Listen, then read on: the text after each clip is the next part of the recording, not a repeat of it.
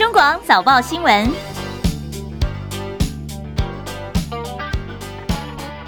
早安，欢迎收听中广七点早报新闻，我是张庆玲。今天是中华民国一百一十一年六月十四号，阴历五月十六，今天是星期二。新闻开始了，我们关心一下天气状况。今天的天气跟昨天应该是蛮类似的，感觉都会有些闷热。不过明天开始会有滞留风，又要掠过台湾北部地区了。今天我们连线的是曾昭成预报员，来跟大家说明一下天气状况。预报员早安，主持人好，各位听众朋友大家早安。今天的天气跟昨天是类似的，还是受到西南风的影响，各地大概都是高温炎热、多云到晴的一个天气。最低温会发生在夜晚跟清晨，大概是二十五到二十七度。今天白天的最高温度预估可以到达三十二到三十四度左右。中午前后的紫外线也会特别强，在外活动的朋友也要多留意防晒跟补充水分。今天在台东地区也是要留意有焚风的发生，在台东地区还有花莲纵谷会有三十六度或三十八度以上高温发生的一个机会。今天降雨的部分一样是受到西南风影响，中午呃上午在中南部沿海地区会有零零星星的降雨的机会，然后午后的北部还有东北部和各地的山区会有一些午后的局部短暂雷阵雨发生的一个机会，尤其是在北部跟东北部地区的山区，对流会发展的比较旺盛一些些，有局部大雨发生的一个可能。另外是风力方面，今天到桃园到苗栗还有东南部地区和兰屿绿岛。还有马祖地区沿海都会有比较强的阵风发生，大家在海边活动也要多留意安全。以上资料由中央气象局提供。好，另外明天是又有梅雨锋面会有些影响呢？啊、呃，对，明天的梅雨锋面会比较靠近台湾一些些，主要的影响是西半部的降雨几率会增加，然后各地的午后雷阵雨的这个程度也会比较剧烈一点点。大概影响几天？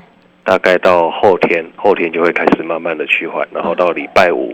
梅雨锋面就会往北再离开台湾，还是还蛮短暂的哈。非常谢谢曾昭成立报员帮大家做的说明。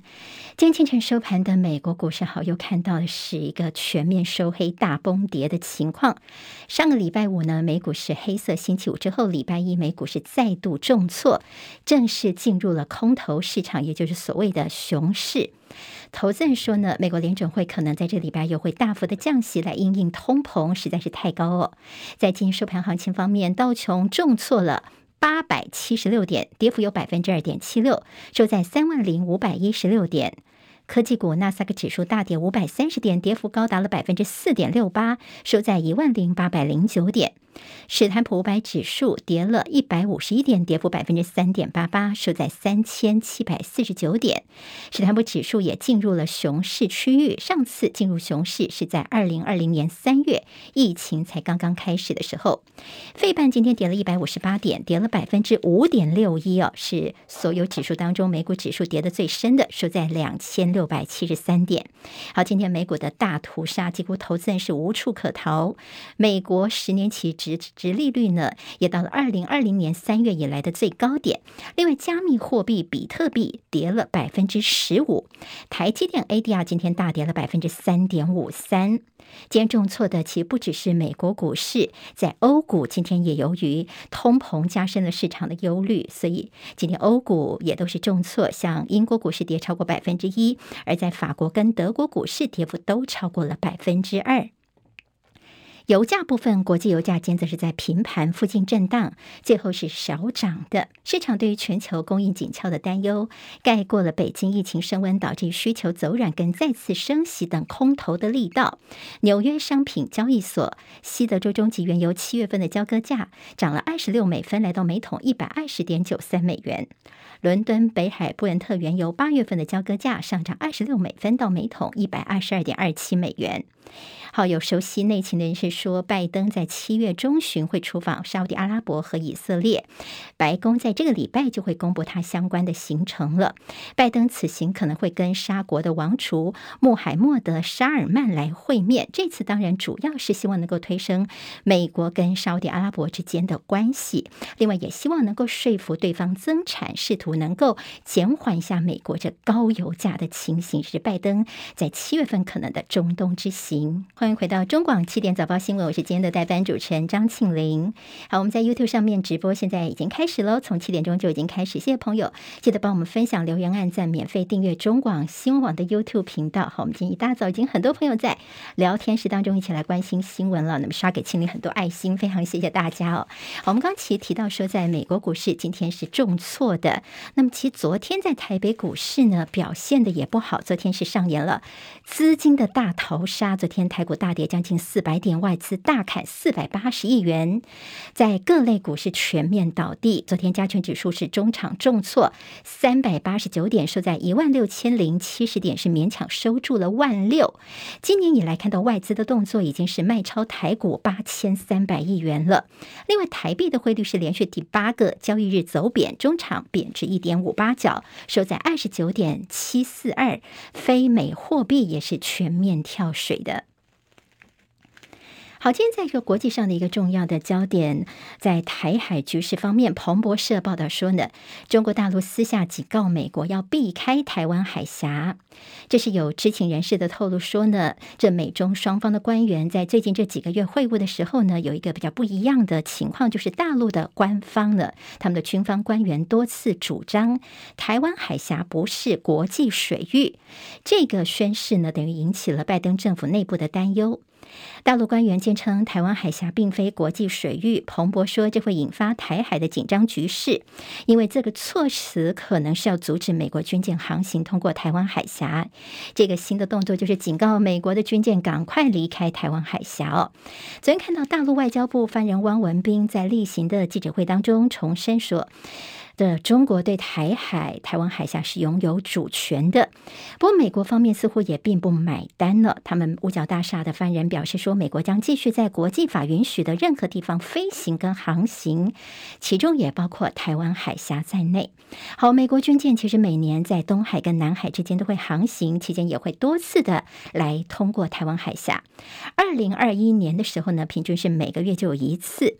根据彭博所汇整的数据，美国的海军船舰今年到目前为止已经是三次通过台湾海峡了。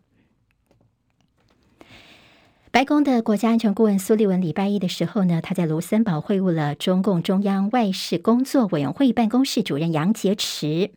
拜登政府的资深官员表示，这场会谈大概进行了四个半小时的时间，延续上个月十八号的双边通话，讨论的议题包括有台海、北韩试射飞弹跟乌俄战争在内一系列美中的关系跟全球的安全议题。在白宫这边所发出来的摘要相当的简单，说这场会晤呢，就是延续在上月十八号的通话，那么举行的叫做坦率、具实质性而且有建设性的对话，重申美国长期的一个中国的政策，还有针对北京在台海胁迫跟侵略的行径，表达美国所持的基本立场跟关切。好，对于这解放军的官员最近说呢，这个台湾海峡不是国际水域的这个议题，倒是这个资深官员说呢，他们在会议当中有没有谈到，他不愿意进一步的说明。苏利文跟杨洁篪其曾在今年三月的份时候呢，在罗马举行了七个小时的密集会谈。美国总统拜登在上月出访亚洲前夕，苏利文跟杨洁篪也通话讨论了乌克兰战争跟美中关系的特定议题。而两个人这次的这个谈话有没有谈到接下来有可能的拜习会呢？官员说到目前为止并没有什么特别的安排。蔡英文总统十号的时候在哥本哈根民主峰会上说，台湾跟乌克兰一样是不会屈服于压力，决心捍卫民主的生活方式。对此，中共国台办则是表示，民进党不断的打击异己、前置言论，民主是假，谋独是真。来关心国内的疫情部分，新冠肺炎本土个案在昨天新增了四万五千零八十一例，这是五月十号以来的新低数字。另外新增了一百零九例，当然这确诊人数的一个降低，是不是跟假日效应有关呢？还要再观察。值得注意的是，昨天指挥中心证实说，首见 Omicron 亚型 BA. 点四、BA. 点五这两种变异株，在昨天说呢，我们总共拦截到了五例哦。就是这种 BA. 点四跟 BA. 点五这两种变异株呢，大家关注到是因为它的呃免疫逃脱力是更强的。如果真的有进入社区传播的话呢，恐怕二度感染的几率就会大幅的增加了。不过还好，这次在境外就把它给拦截下来了。昨天医疗应变组的副组长罗一军也针对这个 BA. 点四、BA. 点五的一个影响做了说明。那么现在比较更关心的是 BA. 点五，因为它的传染力比 BA. 点四要再高一些，传播速度则还要再观察。目前一些初步的研究看起来，它跟 BA. 点一或 BA. 点二相比，大概有增加。百分之二十到三十左右的一个传播力，然后那其中可能 BA. 点五，因为从它整个目前的占比，不管在美国或英国都有略高于这个 BA. 点四，看起来呢，可能 BA. 点五的传播力。会再比 BA 点四再高一些哈，不过这个两成或两成多的这个传播力，都不是像先前比如说欧米那个 Delta 换成欧米孔的时候那个呃是以倍数的方式在增加哈，所以也有一些专家的观察是说，从南非一二月发现这两个新变异株哈，可是是到四五月才取代掉这个。BA. 点一、BA. 点二成为当地的主流，引起第五波的疫情来讲，哈，那这个的传播力是不是会那么快速的在这些呃欧美的国家能够呃完全取代掉 BA. 点二的这个感染？哈，看起来这个趋势是在，不过那个速度哈以及它的规模哈可能都还有待观察哈。好，我们现在还在跟这疫情 BA. 点二在奋斗，现在 BA. 点四、BA. 点五就已经亲门踏户了，所以今天我们看到在。国国内的两大日报《中时》跟《联合》的头版期都特别提醒大家要注意。我们待会儿在第二阶段的读报时间的时候呢，也会跟大家再做更多的说明。那么目前看起来呢，BA. 点二跟 BA. 点五虽然并不会造成更严重的病情，但是呢，它们的传播力都是超过原始毒株的。现在全美国平均是日增十万例，其中 BA. 点四、BA. 点五就占了百分之十三，所以应该很快就会取代 BA. 点二，变成美国的一个流行的。主毒主要的病毒株。另外，日本还有项研究说，就算患者过去曾经感染 BA. 点一、BA. 点二，痊愈之后，体内的抗体还是很难完全去抵抗 BA. 点五。也就是说呢，即便是你曾经染疫或曾经施打过疫苗，还是有可能会再度感染的。好，以色列呢，在六月份的时候，他们的疫情其实也出现了反弹，主要就是 Omicron BA. 点五所引发的。而根据他们的研究说，已经接种过疫苗而且感染过 o Omicron 的人呢，是最能够抵抗如今已经开始扩散到世界各地的 BA. 点五的。这是在国外的一些研究，可以让我们来参考一下。疫情指挥中心指挥官陈时中确诊了新冠肺炎，目前人呢是在居家隔离，他有依照医嘱来服药。每天的疫情记者会，昨天看到开始是由副指挥官陈宗彦来主持。陈宗彦也说明了陈时中目前他的身体状况。第一个是他已经依照医嘱来服药，第二个是他有一些症状。那这个跟啊、大家很多 COVID-19 的这个确诊者。他应有的症状，他也也有一些都有出现，哦，那谢谢大家的关心。好，那陈时中看起来他症状，大家平常常见的症状，陈时中身上都有出现。不过他也谢谢大家的关心哦。好，那么昨天陈宗彦来主持这个记者会，当然对于这个遗体火化二十四小时之内就要火化的这个争议延烧多时，其国民党这边一直强调说，这火化之乱到底要延烧多久？指挥中心顺应民意去修正一些相关的指引，难道真的这么困难吗？昨天呢，陈宗彦也说呢，这在二十四小时之内完成火化，主要是因为各地一些殡葬的设施啊，火化场的量能都不一样哦，所以呢，现在现有的这个指引还是会继续的执行下去的。指挥中心在日前宣布，从明天礼拜三开始，这放宽边境检疫措施，也就是所有的入境旅客的居检方式，从之前七加七，明天回来开始是等于三加四哦，三天的居家检疫，四天自主防疫。但是有人就说，这好像是在玩文字游戏，因为他要求你在同一个地点要完成三加四哦。那么如果说这个前三天之后第四天要离开的话，要先申请，那么这代表说，如果你住的是防疫旅馆的话呢，三加四你还是要在防疫旅馆这边住满八天，后四天即便是你可以出门，你还是要回到旅馆这边来住哦。台北市长柯文哲昨天又大白话了，他再度批评说，这又来一个白痴政策了。我每次上一次就说这很白痴的政策，现在又来的一个吗？你同一个旅馆，有的是前三天不能外出，然后四天可以外出。我我如果是那个旅馆的房，那门房，你知道吗？管理上很困难的，是吧？政治的原则哈，简政简政清税，你搞一个制度就很难执行哎。好，刚刚听到是柯文哲，他又说这看起来又是一个。白痴政策了。好，在学生的这确诊数方面，现在已经病例数破二十八万人了。昨天比前一天新增了七千八百零二例。国小最多有三千四百九十九例确诊。现在全台湾的一些学校，包括全校跟部分班级停课的，总共是四千三百三十所学校停课。另外，在儿童疫苗的接种部分呢，将从现行的十二周缩短为四周，最快在六月下旬开始施打第二剂。指挥中心表示，辉瑞儿童疫苗还有一百一十万剂，在最近就会到货，家长不用担心说没有疫苗可以打。另外，根据美国 FDA 的最新评估，辉瑞 BMT 针对六个月到四岁幼儿推出 COVID-19 疫苗，他们说呢，这种儿童疫苗对这个年龄层六个月到四岁大的幼儿呢。他们是有效，而且也是安全的。前总统夫人吴淑珍确诊新冠肺炎，她因为是脊髓的这个损伤的患者，所以抵抗力比较差。虽然是轻症，她也服用了抗病毒的药物，但是因为她的血氧浓度曾经掉到九二九一哦，她的这个腹肌没有办法使力，所以她的痰一直都没有办法咳出来。所以看到陈水扁前总统，他也在脸书上面发文，非常担心自己的妻子。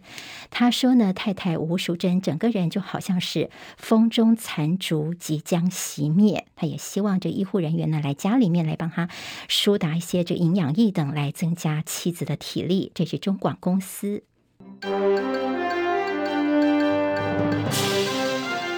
中国广播公司。提醒您，现在时间是七点十九分，欢迎回到七点中广早报新闻，我是今天的代班主持人张庆玲。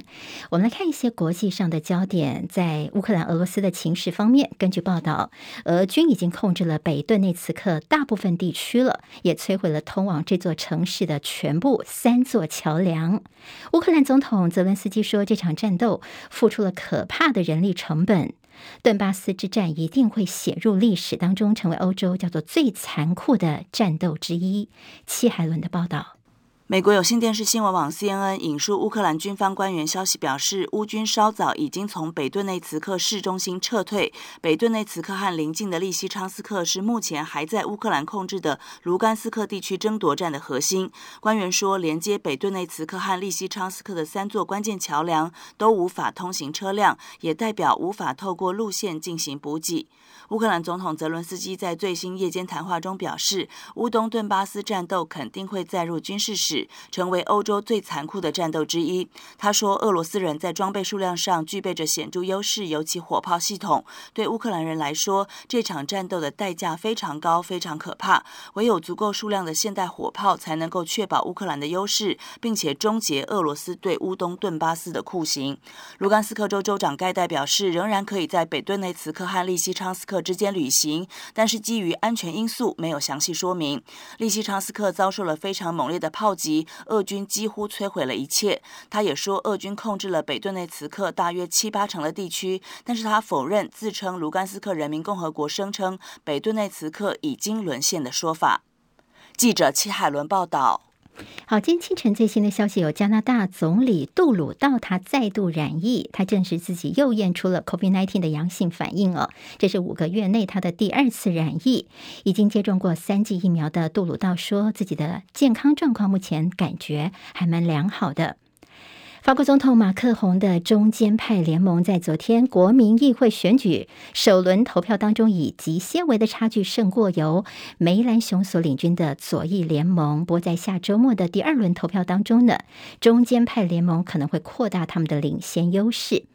北韩在礼拜天的时候向西部海域发射了五枚，应该是火箭炮的飞行物体。不过，南韩军方直到十多个小时之后，到晚上，礼拜天的晚上才发布消息。南韩总统尹锡悦去哪里呢？他跟他的太太跑去电影院看电影去了，而引起了外界的批评。尹锡悦解释说，因为发射火箭炮，这严重程度不及弹道飞弹，而且我们南韩政府都已经有依照北韩的挑衅采取相关的应应作为了，所以大。大家不用太担心。好，另外看到美国的国务卿布林肯在今天承诺，一旦北韩再次进行核子试爆，美国将跟盟邦一同做出立即的回应。不过，他也坚称说，能够对话的话呢，其实也是一个重要的选项。好，那么意思就是说，能对话还是尽量用对话来解决。南韩的 YouTuber 里根大卫在今年三月份的时候，未经许可之下，他自愿前往乌克兰参战，违反韩国的护照法。他在这返国解隔离之后呢，主动到案去接受警察的一些调查。不过现在里根大卫可能会因违反护照法遭一年以下有期徒刑或一千万韩币，大约是台币二十五万元的罚金。南韩最新一期的乐透开奖，结果蛮特殊的是，头奖竟然有多达五十注，中了头奖五十个人均分这个奖金哦，这创下两千零二年十二月开始发行彩券以来最多幸运儿中头奖的记录。本来是五亿大概台币左右的头奖奖金，五十个人分了之后呢，大概每个人分到台币一千万元。有很多的网友就质疑说，如果说中彩券头奖的几率比雷打中还要低的话，难道这是有五十个人同时都被击中了吗？当然，有人关心说，这中间会不会有些人为操作的因素在里头呢？不过，彩券发行单位说呢，中头奖的几率虽然只有八百一十四万分之一，但是真的就是巧合而已。不过，大家也说，这也实在是太巧了吧。莫斯科法院对拥有维基百科的维基媒体基金会处以大约台币两百六十万元的罚锾，原因是说这个基金会拒绝删除他们的俄罗斯语言的维基百科当中的所谓虚假讯息。他们所定义的虚假讯息包括说俄罗斯入侵乌克兰、俄罗斯入侵乌克兰之间的战争罪行，还有不查证屠杀等等这些维基百科的条目。他们要求维基百科去删除，但是维基百科觉得说呢，人们有权知道战争的真相，所以现在已经提出上诉了。Google 有个工程师，他日前爆料说自己跟 Google 的一个人工智慧 Lambda 聊天机器人聊天的内容，他披露出来。他说啊，这个聊天机器人哦，现在越来越进化了，因为它有意识、有灵魂，会思考、会推理。他的智商呢，整个反应大概就像是一个七八岁左右的小孩子。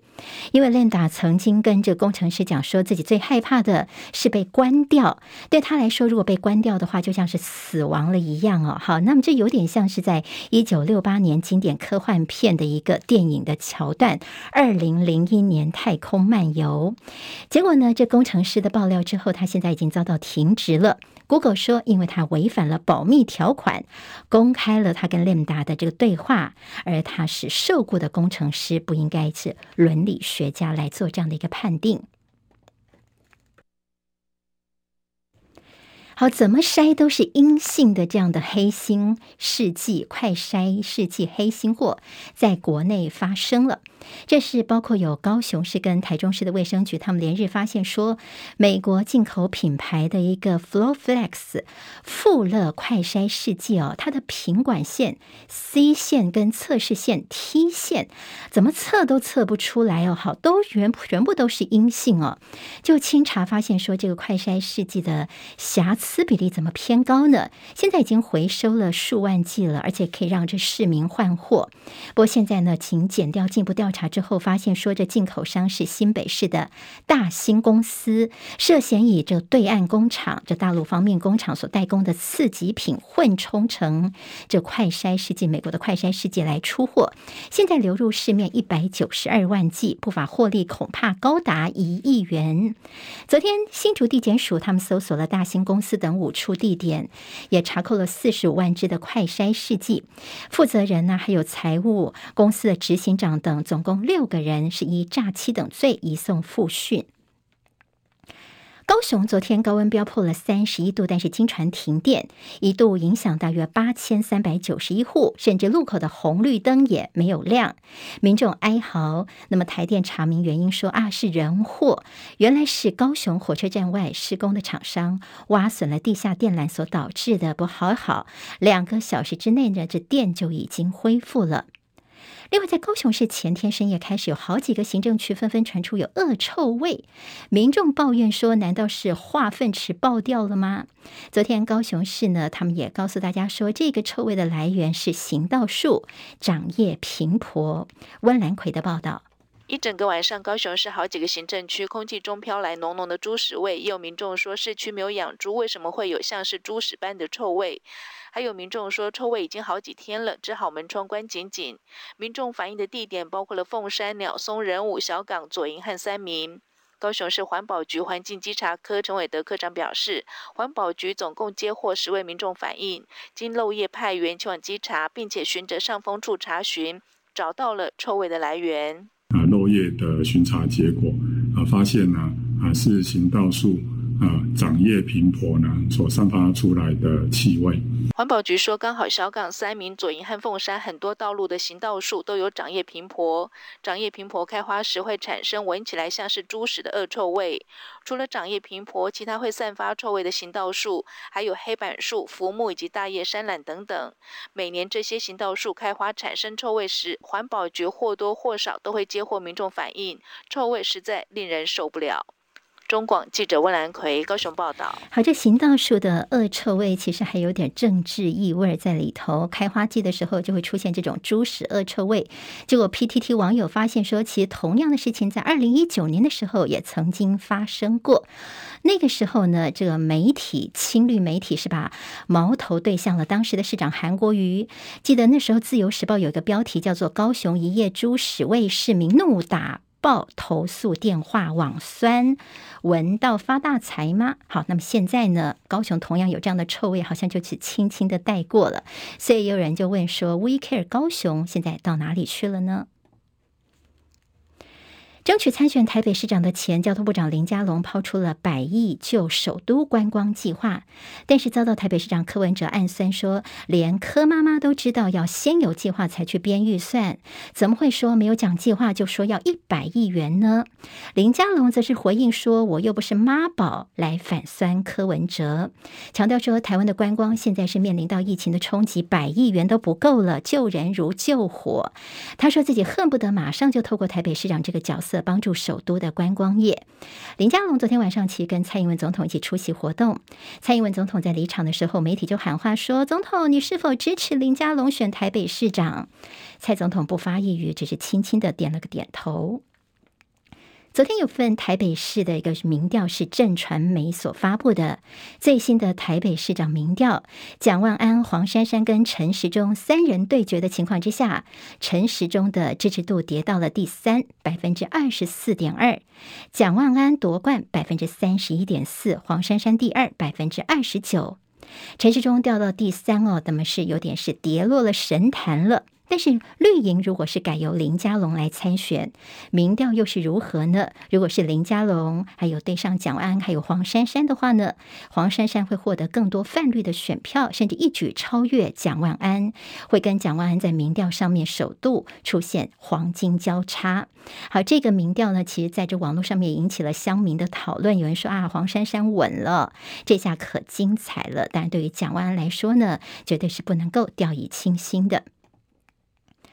在新北两岁童恩恩他的奏事后续的一些发展，就是恩恩爸爸质疑说，新北市消防局漏了没有办法派车要通知一九二二译文的关键字句，可能会影响到送医的判断，所以要求重新听录音。他昨天早上到了新北消防局这边再重听录音哦，他也比对一下手上的译文跟通联记录，来听听恩恩爸是怎么说的。因为我老婆在哭喊，呃，小朋友状态不佳，然后意识不清。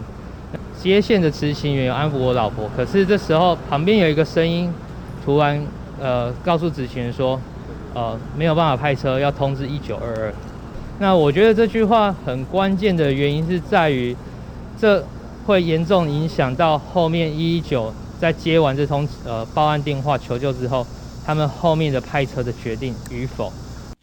好，新北市消防局也强调说，他们绝对没有任何的隐匿哦。之所以说所有的关键的那句话没有列入其中，因为他们的译文主要是列入报案者跟执勤员的对话内容，那么后面有一个人加入来，这句话就没有写在其中了，所以并没有说谁去下令说不要把这句话列入的问题。血荒的消息提醒大家要就挽袖捐血。台大医院史上最严重的缺血危机现在爆发了，因为台北捐血中心最近的募血只有目标的大概五成左右，平均的库存血量只剩下二点九天。台大医院来说更只剩下一点五天了，所以院方就说这是台大血库有史以来存量最低的记录。目前 A 型血是最缺的，其次是 O 型血第二缺。今天在体育焦点方面，又看到 NBA 总冠军赛的第五战，台北时间今天早上九点钟开打。塞尔提克队在总冠军第四战主场失利，被勇士队扳成二比二平手之后，现在等于系列赛又重新回到了开始，回到了原点了。但今天的第五战呢，是在勇士队的主场，现在双方都要抢听牌的优势。现在时间是七点三十二分，我们接下来进行第二阶段的中广早报读报时间喽。广早报新闻。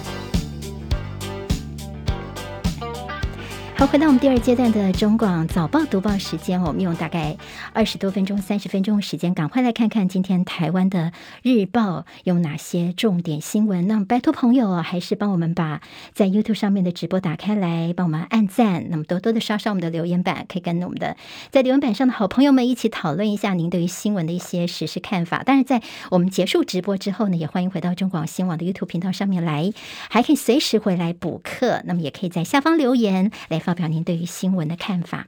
好，我想我们今天新闻要先从财经焦点来看起。如果您听了刚刚呃前面的这个新闻整理的这些内容之后，就知道今天美国股市是黑色星期一哦。好，那么昨天在亚洲股市其实已经提前反应了。好，现在的所谓通膨风暴应该是从上个礼拜五开始延续下来的。所以今天这两大财经报《经济日报》跟《工商时报》都告诉大家，现在通膨风暴全球股汇的大震荡，全球已经闹股灾了。时间往前拉回一点，就是上礼拜五的时候呢，美国所公布他们的通膨数据，这个通膨数据其实比原先预期还要来得高。所以上周美股的大跌，到今天清晨呢礼拜一，那美股的收盘看到美股还是大跌，像道琼又跌了八百多点，八百七十点，好，那么跌得非常非常的深。昨天在亚洲股市，包括台股方面，也无法幸免。所以现在说，这通膨海啸已经淹没了全球股市了。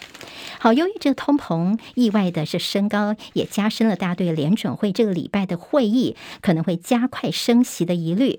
有看到有恐慌指数之称的 VIX 指数，现在已经飙涨超过百分之二十一。在沉重卖压之下，亚洲股市跟欧洲股市都是哀鸿遍野。今天在美股的表现也是杀气冲天呐、这史坦普五百指数是。首度是再度坠入了熊市当中。好，现在呢，等于是在整个股市的表现方面看到，在美国的通膨数据其实比预期来得更快。五月份的时候，劲扬百分之八点六，一举站上了四十年来的新高。所以市场觉得说，联准会一定会有一些扩大升息幅度的一个动作，不可能不去对这样的一个通膨的情况来注意哦。所以现在大家的焦点都摆在我们台北时间的礼拜四的凌晨大概两点钟。联准会呢，他们的一个会议最后的结论，联准会主席鲍尔啊，这个星期的会议决策之后，他到底还会有哪些说法？其实通常也是大家观察的一个指标。联准会上次升息三码是在一九九四年的十一月份，原先预期说，如果这次联准会它的宣布应该是两码顶多。但是你现在看到通膨的数字这么的让人担心，所以会不会到时候联准会一口气来个三码的升息呢？现在市场上对这样的看法跟担忧，其实是呃担心越来越高了。所以这就是这个礼拜我们可能接下来会关注的一个重点。礼拜四的时候是凌晨时候会揭晓。另外，我们礼拜四的时候，我们央行其实也会告诉大家，我们台湾这边的呃接下来的一些货币政策，我们也会跟进升息吗？升半码还是一码呢？那么现在一些专家都说，铁定是会升息了，但是升多少，可能就还看看联准会的一个脚步哦。好，另外还看到说市场说，呃，在联准会接下来会不会试出七月份不排除升三码等讯号？好，我们。看到非常多的一些揣测，也可以看得出投资人其实心里面是非常的慌的。在美元指数方面强升，日元贬破了一百三十五，这是二十四年来的一个新低。不过现在说日本政府可能也不会放任日元继续的这样子贬值下去了，可能会有动作来干预喽，或者是日本央行在货币政策上恐怕就会割转阴哦。好，这是在日本方面。那么在台币，台币方面呢，热钱落好，台币昨天重贬了一点五八角，昨天就汇出了十亿美元，央行盘中阻升，汇价探一个月来的低点。最近八个交易日，台币就已经贬值了六点七七角。连续八天的下挫，这样的一个台币失守了二十九点七。还有看到，其实台币呢，还不是在亚洲货币当中跌贬的最凶的。看到韩元，其实它的贬值幅度还是台币的二点二倍哦。好，当然现在非常关心的是说，在这个经济方面，美国如果是硬着陆，风险看起来是提高了。另外，FT 调查说，七成知名学者看坏美国的前景，连美国的前财长桑莫斯也感到悲观。美国的经济明年恐怕会出现衰退，衰退两个字都出来了，投资人可能要有心理准备了。广告之后，更多内容提供给大家，不要走开喽。中广七点早报新闻的第二阶段读报时间，我是今天的代班主持人张庆玲。刚刚我们已经看了两大财经报，今天在对于尤其通膨，还有在这个全球的股灾方面的一些提醒，投资朋友今天应该是剉咧等了。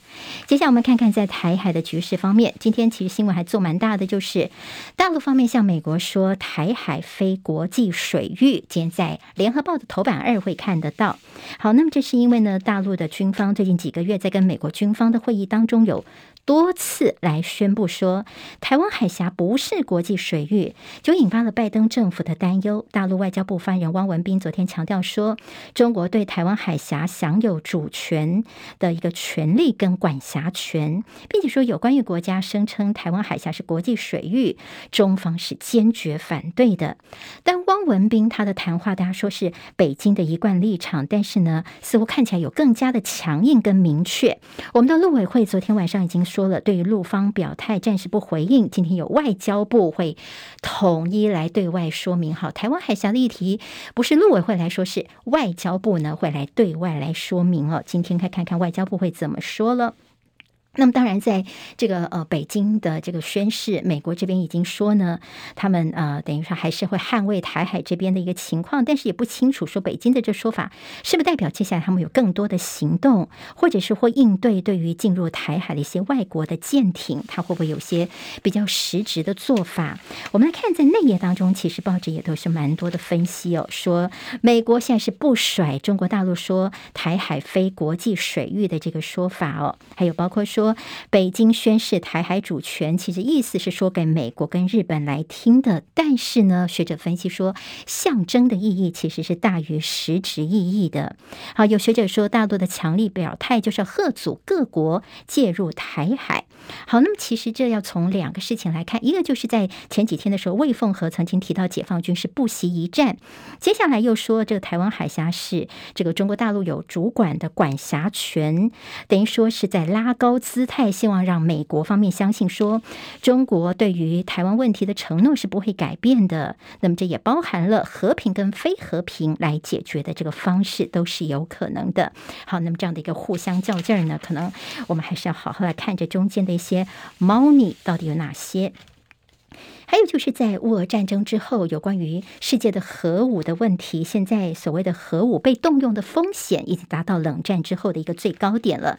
这是瑞典的一个权威智库他们的一份研究报告，说未来几年呢，全球的核武库将会出现从冷战以来的等于是全球的一次成长哦。好，在过去没有这么多的，但现在呢的核武库核子弹已经越来越多了。现在在全球的九个有核武的国家当中呢，在乌俄战争之后，其关系也变得更加的紧张了。在瑞典的这个智库的报告当中，这次也特别第一次把北韩他们的核武能力列入这个报告其中。等于说呢，他们猜测北韩大概手中有二十枚的核武。好，这也是跟这个在区域紧张关系有关的。的好，我们在这石斑鱼的后续方面，好，那么还先看看是 WTO 部长会议谈到我们农产品被禁，声援乌克兰的粮食。我们的代表邓振中呢，希望成员能够遵守规则。邓振中发表声明，他在 WTO 的部长会议当中呢，虽然没有明确的指出中国大陆，但是表示任何成员都不应该在没有正当理由下任意的禁止产品进口。说呢，我们的凤梨呀、莲雾跟释迦。都成了这种不合理行为的牺牲品了。好，那么对于大陆进我们的石斑鱼，现在呢，我们可能会在十一月份的时候，在 WTO 希望能够提出申诉。好，在石斑鱼的这个后续国内的政治效应方面，绿营说你大陆对于我们的这个农特产品啊，还有一些这个养殖业根本就是养套杀。蓝营说：“你这个空气谴责就没有用，我们政府现在应该思考的是，好好的来面对，怎么样来解决问题才可以。”好，那么其实，在这个学者的一些分析说，为什么我们现在的反应这么大呢？其实，在过去。在大陆，他们已经进了我们的凤梨，进了莲雾，进了世家之后，现在石斑鱼其实似乎也早在我们的预料当中嘛。但是好像是你学生哦，老师给你考古题，但是你每次都写错答案，所以难怪每一次都死当。好，学者就说，其实我们石斑鱼产业呢，多半呢这么多年来整个转型的步调很慢，还有养殖登记没有确实，外销借单文化盛行，再加上抽验又不确实，以及缺工。的问题是我们产业上有结构性的问题。好，我们可能也需要自己思考一下，我们是不是在产业方面有什么样的状况，而不是只是一味的来抗议人家哦。好，今天在《自由时报》到时候谈到说，哎，为什么中共在这个时候对我们的石斑鱼出手呢？有一个所谓首任两岸事务的官员是这么说的，他说这是报复台美关系呀、因为禁药呢是混淆国际视听的一个借口，而且针对南部的农业县市下手。这是有政治目的的，就是要影响今年年底的选举，要让亲中政党来得利哦，所以才会找我们这个南部的石斑鱼啊，还有我们的农特产品来下手，这是所谓的熟人这个官方人士的一个说法。好，当然大家也可以听听看。联合报今则谈到说，放任不管执政党是另类的养套杀，意思就是说，你已经执政六年了，蔡英文执政这么久，你一开始就是走抗中的路线，所以早就可以预期大陆可能在一些各种手段方面制裁台湾。但是每次事情发生的时候，你都是千篇一律那样的说法，完全没有超前部署。那么拿出了之前的一个说法，又的什么三箭啊等等的一些做法，执政党呢似乎也对于可能发生的情况是放任。不管，这其实就是你政府对于农渔民的养套杀，是不是政府能够超前的为大家来思考一下，或者是说在这些包括其他的外销等等的一些可能的途径来做一些思考呢？所以今天在联合报的社论标题写的叫做“石斑鱼被禁，满朝高官却只有那几句台词”。比如说状告 WTO 这种台词，陈吉仲你已经说过很多次了，里面点名了像陈吉仲啦、吴钊燮啦，还有这个我苏贞昌等等啊。好，那么就说现在我们的一些呃农渔业的一些困境，好像我们看到官员就是拿那些老话出来来安抚大家嘛。好，另外就是台美之间的蒙特瑞。对话，蒙特瑞对话。如果您还记得的话，昨天在联合报其实有做到这个嗯、呃、版头位置。今天在自由时报那页，其实更进一步告诉大家说，这次由顾立雄这个礼拜开始就率团到美国去了，跟美国这边的一个对谈。这个对谈在华府附近，除了会谈一些军售议题之外，也会针对实战训练进行讨论。也就是说，台美之间的防卫合作是更加的紧密了。现在还谈到所谓的协同作战的可能性，现在是往这个目标在迈进了。好，后来关心在国内的疫情部分，简中时跟联合都特别关心的是 BA 点四、BA 点五的这样的一个兵临城下哦。好，这亲门踏户这两种的 Omicron 新的变异株，昨天指挥中心证实说，我们在从境外回到台湾已经拦截下来了五例了。好，特别还关心的是 BA 点五，好，BA 点五的传播力看起来比 BA 点四要更强一些哦。所以我们现在在担心的就是说，所以现在这次要把它拦下来，但是如果它真的进到社区，去之后，恐怕在社区二度感染的机会大增哦。哈，那么即便是你在过去可能有这个感染之后呢，还是有可能会再得病的。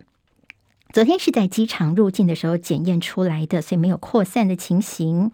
指挥中心告诉大家说，这个 BA. 点四、BA. 点五的传播力大概比一跟二呢，大概增加两到三成左右。好，那么当然它的传播力更强，但是稍微可以放心的就是它的毒性看起来并没有比较高，所以专家说也不用太过恐慌。好，看到自由时报的标题就会觉得蛮安心的，因为自由时报呢同一个新闻，它是告诉大家说这个人。染疫的人呢，你有抗体，所以这抗体还是有效的，等于说呢，有这个交叉的一个保护力在哦。好，大家都说呢，你以前得过，可能没有办法来抵抗 BA 点四跟点五，但是自由时报说，哎呀，以前得过的抗体还是有效的，叫大家不用太过担心啦。在昨天新增的本土病例是四万五千零八十一例，新增的个案呢是一个多月来的新低，但是到底是不是跟这个假日效应有关的，我们也不敢说不是哦。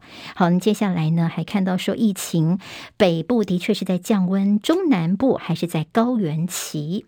至于各县市的新增的比例方面，前六名高雄市最多，在台中市、新北市、桃园市、台南市跟彰化县。现在全台。台湾的确诊人数方面的占比大概占了人口百分之十二左右。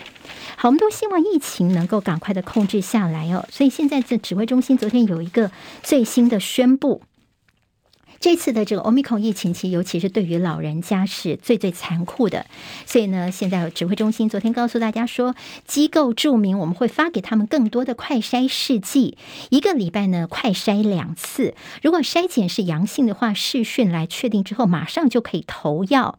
好，看起来好像就马上有动作了。但是呢，前疾管局的局长苏益仁则是说，怎么现在才做这个事情呢？他说，在本土疫情刚爆发的时候，其实就应该这么做了。当然，那个时候快筛试剂大缺货，但是呢，其实现在呢，你给的他觉得说一个礼拜两次，就苏益仁的觉看法，觉得还是不是太够啊？他就说应该是两天就筛一次，那么发现是阳性的话，就赶快投药，这样应该能够大幅的降低，尤其是机构著名的一个死亡率。他说啊，原本以为说我们这个机构著名这边给快筛很早就已经实施，没想到现在才动起来，根本就是慢了好几拍了。好，这专家的眼里看起来是有一点点担心啦。因为我们看到，在三加四方面，这个在入境三加四，明天就可以上路了。好，大家说呢，就发现说，指挥中心规定说，你要在同一个地点，意思就是说呢，前三天虽然要稍微的乖乖的待在屋内，但是第四天开始呢，你就可以等于说戴上口罩，做好防护啊，要该去什么商务啦，或者是就是洽签一些什么事情、上班等等都可以哦。好，那么其实呢，但是有个问题，就是你必须要回到你原来的地方，比如你住在住在。防疫旅馆里面，你就跟晚上要回到防疫旅馆里面去住。但是昨天这个柯文哲说，这有点是白吃白吃的。这你有的人呢是被关起来，有的人是可以出去的。这个门房可能会非常的困扰。好，那么现在告诉大家说，如果你前三天是住在比如说防疫旅馆，那么第四天开始呢，三加四的四，你想回到家里面去，第一个你要先申请，要被通过，等于说地方政府同意才可以。而且你回去的地方记得不能够跟你的家人住在同。一个屋檐底下，你还是必须要一人一户，这个才能够做到他们要求的一个检疫哦。那么，其实最主要是因为国内现在流行的病毒株，我们也知道说，国外有很多其他的病毒株现在也蠢动当中。万一他带进来的是不一样的，你又在同一个屋檐下的话呢，恐怕会有其他的问题。这个部分，请大家要注意哦。另外，专家告诉大家说，因为现在接下来的新的变异株即将到了，所以在秋冬之前，可能呢能够接种第四季的朋友，还是赶快去第四季来接种起来。今天中时在这社论当中说，老幼死亡的迷雾，陈时中是不能够卸责的。而在联合报今天的黑白集说，西瓜也能够当指挥官吗？指的是陈宗彦哦。好，那么在陈时中确诊之后呢，现在是由着陈宗彦来代指挥官，但陈宗彦其实他是没有医疗背景，他的专长是比较都市计划的，所以现在大家会不会这样的一个身份的人来当指挥官，会有点担心呢？还是今天呢？这联合报的意思就是说，似乎是是之前说提一个提名个西瓜都能够当选，现在是一个西瓜也能够当指挥官吗？听起来是有一点点酸呢、啊。意思就是说，这蔡总统是不是要让大家知道说，其实指挥官不是那么难当的，谁都可以来当，可以做得好。那么你看，陈时中可以利用这个机会就。华丽转身跑去参选呢？也让大家有这样的一个揣测了。好，今天在中时联合都特别谈到了参团三季令，现在希望能够解锁旅行业，说赶快催进度，不要就在这个打疫苗部分有什么特别的一些要求哦。那么再说，在这开放大家旅游部分，你是不是至少可以跟一些国家对等开放？否则怎么样来振兴我们国内的一些旅游呢？自由时报今天在头版当中提到了护国群山，力保全球的竞争优势，半导体先进制程尖端研发最高减抵百分之二十五。晶片荒使得欧美日纷纷提出一些奖励措施，为了维持我们台湾的半导体在全球的优势，所以经济部将要修正产业创新条例，给予史上叫做最高的抵减。这个星期就会预告了。根据透露呢，目前拍板给予先进制程跟研发减抵高达百分之二十五，另外设备减抵百分之五，而且是没有上限，但是要求必须要缴百分之十五以上的营所税税率的业者才可以适用。好，那么现在就是希望能够保全，尤其我们在半导体方面的这个竞争力。自由时报今天在头版当中有提到说，这嘉义市的正副议长一审判一年五个月，说时不时的这个买卖契约向农会超贷，他们在内页当中也有一些相关的报道。好，另外我们看到今天在中时的头版看到戴资颖呢，他现在要称他戴资颖博士了。好，那么他现在虽然在国外备战，他之前呢已经在获得了台北市立大学竞技运动训练研究所的博士论文的口试已经过关。完了，所以小戴呢，现在已经是戴博士了。谈到在早自习部分，我们不是说孩子们呢，希望能够不用提早到校，但是很多学校呢是上有政策，下有对策，废早自习，但是却安排学生还是要早来学校做什么呢？打扫，但是变相要提早到学校。下学年新制有高中把第一节课提早，那么被说这根本就是在钻漏洞哦。那么教育部说呢，到底要不要提早到学校？学校方面应该要尊重学生的意愿。联合报今天谈到了这所谓的抖抖机，大家都说想减肥，但是如果能够轻松减肥，该有多好啊！好，抖抖机三倍甩脂肪，在广告不实挨罚。好，那么抖来抖去就可以帮你把脂肪给抖掉吗？听起来是有点点夸张哦。所以这种夸大去脂的功效，以财法可能是可以把你重罚的。要提到快筛黑心事迹，我们刚刚在新闻当中有提到，这是在高雄啊、台中等地，他们所传出的富乐快筛品质问题，就发现说这是新北的一个公司所进口来的，它是从。大陆进口爱康生物技术公司所生产制造的黑心快筛试剂混充美国的进口货，现在呢，这家公司的不法获利已经有一亿多元了。好，那么现在呢，海捞上亿元，难怪呢，这快筛试剂怎么筛都是阴性的，都不会阳性哦。好，在中间可能也造成了有一些在疫情的上面的一些防控上的问题。旺报今天提到说，大陆三省过度管控，官方首度示警，说除了在防疫之外呢，也要记得要拼经济。很多地方呢也开始推出一些大陆房市的一些稳定政策。好，在过去的因为疫情方面的风控措施对经济造成的冲击呢，现在希望能够赶快来补破网。自由时报今天谈到小年夜遇上上课日弹性放假，好，我们知道说在明年的这个放假的一些日程都已经出来了，而明年的一月二十号礼拜五是小年夜春节十天连假的第一天，刚好是第一学期最后一天的上课日哦，所以呢，现在本来说是要弹性放假，还有要补课，现在一些什么家长团体啦、全教盟等等都有些意见哦，所以现在教育部说好，现在大家有意见的话呢，我们明天再做一些讨。讨论了，因为你补课连上六天的话，孩子的学习效果可能会有点差。好，这是我们今天的新闻内容。离开教室帮，请您按赞留言。我们下次空中再会，拜拜。今天台湾各日报最重要的新闻都在这里喽，赶快赶快订阅，给我们五星评价，给庆明最最实质的鼓励吧。谢谢大家哦。